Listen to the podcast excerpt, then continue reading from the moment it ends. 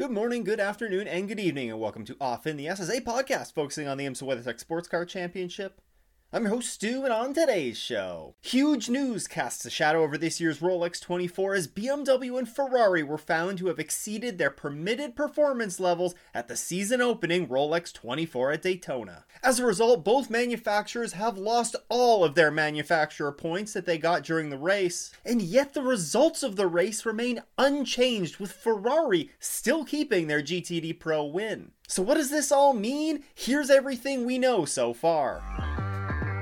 First of all, let's clear the air. This is different than the news that we had emerge around this time last year, where Meyer Shank Racing intentionally manipulated the tire pressure data that they were sending to IMSA. Last year, that news came out after the results were published and was actually brought to IMSA's attention by Honda themselves. The penalties that I'll talk about today are different. Let's start off with the bulletins that IMSA released. IMSA officials have reviewed the following matter and determined it to be a breach of the IMSA rules committed by the manufacturer and imposes the penalties listed below. The IMSA Technical Committee and the IMSA supervisory officials have unanimously determined that BMW and Ferrari demonstrated performance in the Daytona 24 hour race that exceeded IMSA's expectations as shared in the GT manufacturers' technical working groups. The goal was to ensure the demonstrated performance of the best example of each manufacturer car model would be within a targeted performance window allowing for competitive equivalency. The penalties that IMSA issued included a $25,000 fine to both BMW and Ferrari,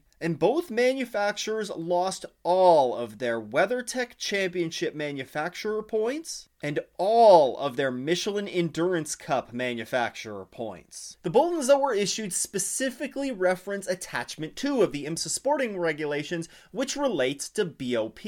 You might recall IMSA took a new approach to BOP this season, opting to work closely with the manufacturers in preseason tests to determine the BOP. All of this was done in order to meet IMSA's goals, which are laid out in the sporting regulations as ensuring the demonstrated performance of the best example of each manufacturer's car model is within a targeted performance window that allows for competitive equivalency, and to enable each manufacturer an opportunity to compete and market the automotive architecture that is representative of their brand. So basically, they want each manufacturer to have their most competitive effort out there and to compete on a level playing field against all the other manufacturers. Now, after reading all that, there are some things that are pretty clear. IMSA officials deemed that BMW and Ferrari were not displaying the same performance that they were when they participated in the IMSA sanctioned tests, and thus were issued a penalty. How far outside these performance windows they were, we'll probably never know, but regardless of that, the rules were broken. Now, both BMW and Ferrari had quite strong showings at Daytona. BMW picked up a third place finish in GTD Pro after a late brake change issue took Paul Miller Racing out of contention for that class win. And Ferrari was one of the beneficiaries of it. They won the GTD Pro class to go along with a second, third, and fourth place finish in the GTD class. Now, a valid question emerging from all of this is why are the manufacturers the only ones that are being issued points penalties? The drivers and teams were using these manufacturers' cars in the race, so should they not be issued some sort of penalty as well? I think it boils down to this. With this new way of establishing BOP that IMSA introduced, manufacturers nominate a team and drivers to operate a car during this test. During this whole process, IMSA works very closely with the manufacturers to establish and agree on what these performance windows are for each car. And they've done this in a very open and transparent manner. Now, it appears that IMSA views this as something that the manufacturers did. Perhaps it wasn't being completely honest about their true pace during these tests, or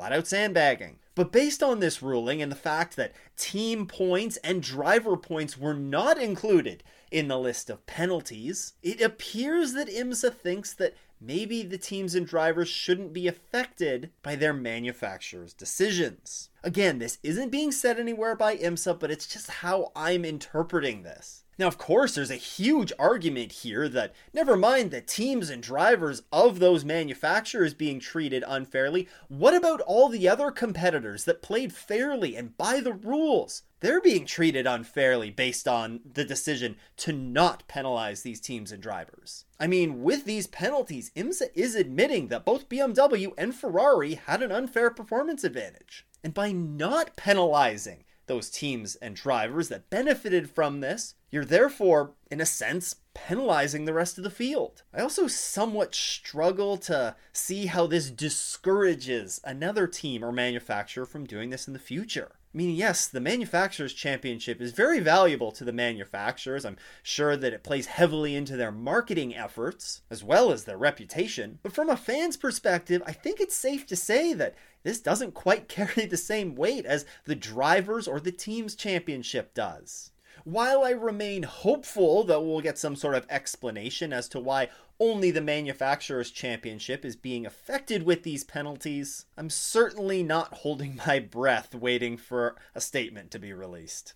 It is unfortunate that we're having to talk about this for the second year in a row post Rolex 24, but hopefully we'll get some more clarification before we hit the track again in Sebring. Before you go, make sure that you are subscribed on your favorite podcasting app so that you never miss an episode. You can also follow along with the show on X or check out the video version of the show on YouTube. Just look for Off in the Esses. Also, a huge shout out to all the Patreon supporters. If you too want to support the show, then you can head to patreon.com slash off in the Esses. Once again, though, thanks for tuning in. I hope everyone has a great race weekend and doesn't go off in the S's.